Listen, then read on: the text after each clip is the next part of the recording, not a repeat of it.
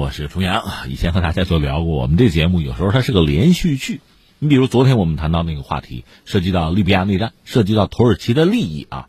今天呢，这连续剧啊，新的剧情又出现了，就是利比亚内战的双方吧，这个领导人都跑到俄罗斯去了，说是谈啊，这是个停火的谈判吧。本来说好是十二号零点就停火。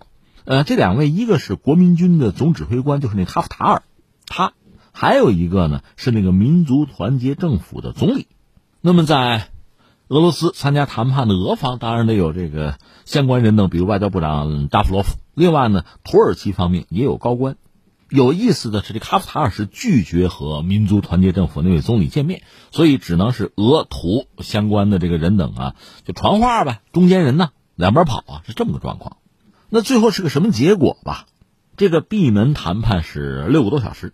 萨拉杰就是民族团结政府方面的这个总理萨拉杰，他是签了这个停火协议，而哈夫塔尔就是国民军那个指挥官，他是没有签，没有签就走了，去哪儿呢？回利比亚嘛。然后据说前线又传来枪声，因为实际上国民军是围困了第里伯里啊，现在说是第里伯里又传来枪声，那等于说战火重燃嘛，所以这个确实让人有点遗憾嘛，没谈下来。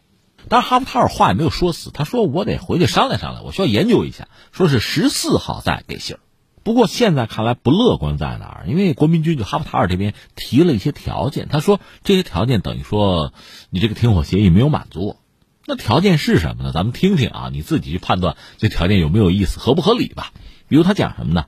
我给他分了三点。第一点是什么呀？他说这个民族团结政府军队啊，这个武装得解除，然后我们这国民军要进入第里伯里，这是一个。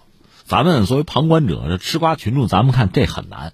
你打还没打下来呢，如果签了停火协议，你直接就进去了，对方情何以堪，心何以甘呢？咱单说这个条件，就是民族团结政府恐怕就很难接受。换句话说，停火协议很难反映出这个条件，这个要求来，这是一个啊。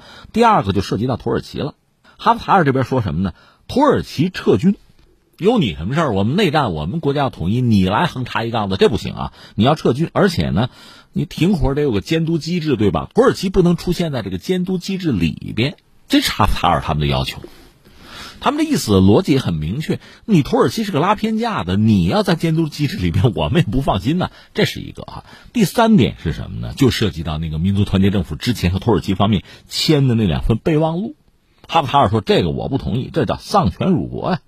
这是卖国协议啊，说到底他已经拒绝签署，就是不接受土耳其和民族团结政府谈的那个东西了。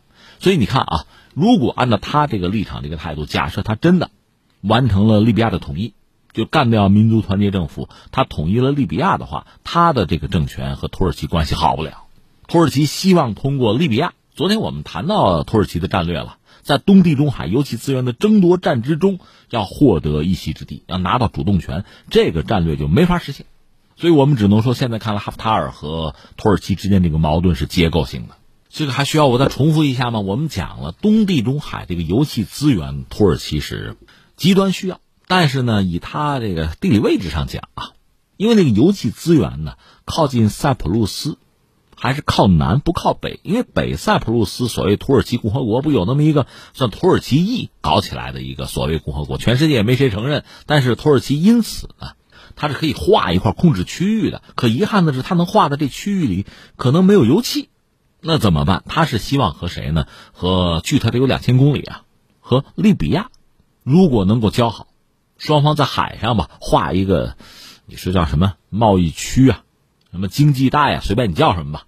而利比亚目前的状况，利比亚的政府是无力控制这块海域。土耳其说我来嘛，这样我就可以经营了，这样不但可以搞到油气资源，甚至对其他国家，你比如希腊、塞浦路斯什么的，他们真要搞油气资源的话，恐怕还得从我这儿过，从我这儿过我还可以收买路钱呢。